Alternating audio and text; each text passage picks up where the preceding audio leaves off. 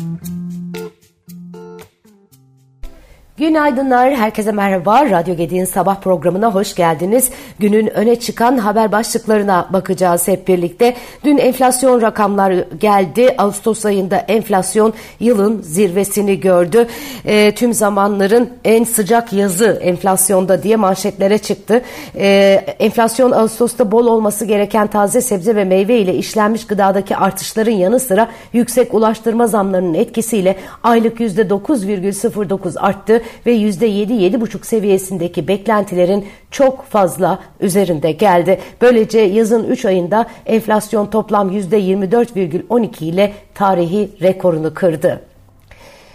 Ee, enflasyonla ilgili olarak e, Mehmet Şimşek'in açıklamaları da vardı. Ee, Hazine ve Maliye Bakanı Mehmet Şimşek geçiş dönemindeyiz sabretmemize değecek dedi. Hazine ve Maliye Bakanı Şimşek enflasyon verilerinin açıklanmasının ardından sosyal, sosyal medya hesabından değerlendirmelerde bulundu. Enflasyonla mücadelenin zaman alacağını söyleyen e, bakan geçiş dönemindeyiz dedi. E, enflasyonla mücadelenin biraz zaman alacağını biliyoruz. Geçiş dönemindeyiz. Enflasyonu kontrol altına almak ve daha sonra düşürmek için ne gerekiyorsa yapacağız. Sonuçta sabretmemize değecek enflasyonla mücadelede kesinlikle kararlıyız diye konuştu.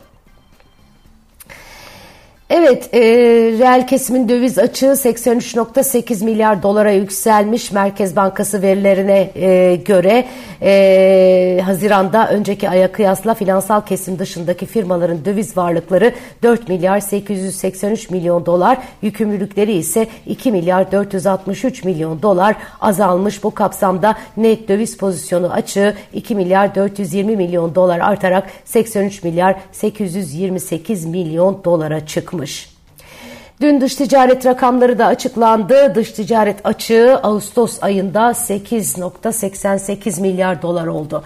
Temmuz ayına göre %27,4, geçen yılın Ağustos ayına göre %21,2'lik bir azalma var. Ee, onu görebiliyoruz. Türkiye'nin ihracatı Ağustos ayında %1,6 artışla 21 milyar 619 milyon dolara yükselirken ithalat %6,3 azalışla 30 milyar 494 milyon dolara gerilemiş. Yılın, yılbaşından bu yana bakıldığında dış ticaret açığının %12,1 oranında bir artışla 82,4 milyar dolar olduğu görülüyor. Ticaret Bakanı Bolat geçen ay bugüne kadar görülen en yüksek Ağustos ayı ihracat değerine ulaştı, ulaşıldığını söylemiş. Yine sosyal medya hesabından açıklaması var.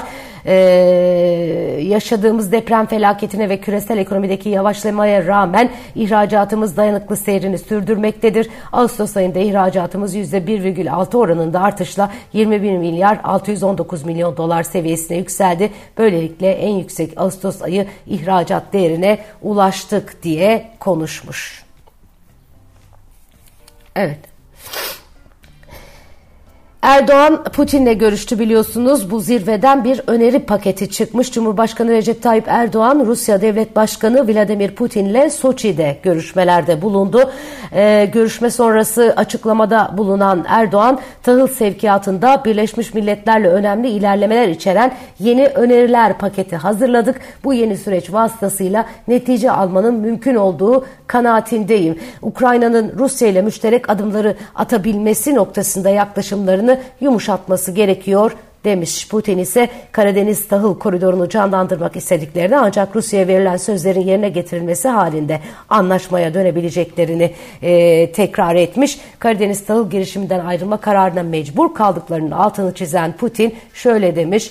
Batı Rus tarım ve gübre ihracatının açılmasını engelliyor. E, Ukrayna tarafı insani koridorları sivil ve askeri tesislere terör saldırısı yapmak için kullandı. Tahıl koridorunu canlandırmak istiyoruz. Bir şartla yapacağız.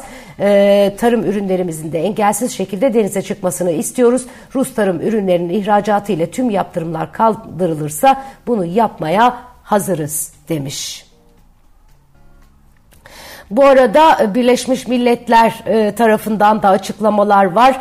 E, tahıl girişimi dışında alternatif seçeneklere ilişkin açıklamalar yer alıyor. Karadeniz girişimine geri dönüşün hem Rusya Federasyonu'ndan hem de Ukrayna'dan milyonlarca ton tahıl ve gübre ihracatını kolaylaştıracağına, pazarları rahatlatacağına ve Karadeniz'deki deniz güvenliğini artıracağına inanıyoruz denilmiş. Birleşmiş Milletler Genel Sekreteri Antonio Guterres 31 Ağustos'ta yaptığı açıklamada Rusya'nın girişimine ilişkin e, şikayet ve taleplerini göz önünde bulunduklarını kaydederek e, Rusya Dışişleri Bakanı Sergey Lavrov'a bir mektup göndererek Karadeniz tahıl girişiminin yenilenmesi için somut öneriler sundum demiş idi. Biraz önce aktardığım açıklamalar Birleşmiş Milletler İnsani İşler Koordinasyon Ofisi e, tarafından yapıldı.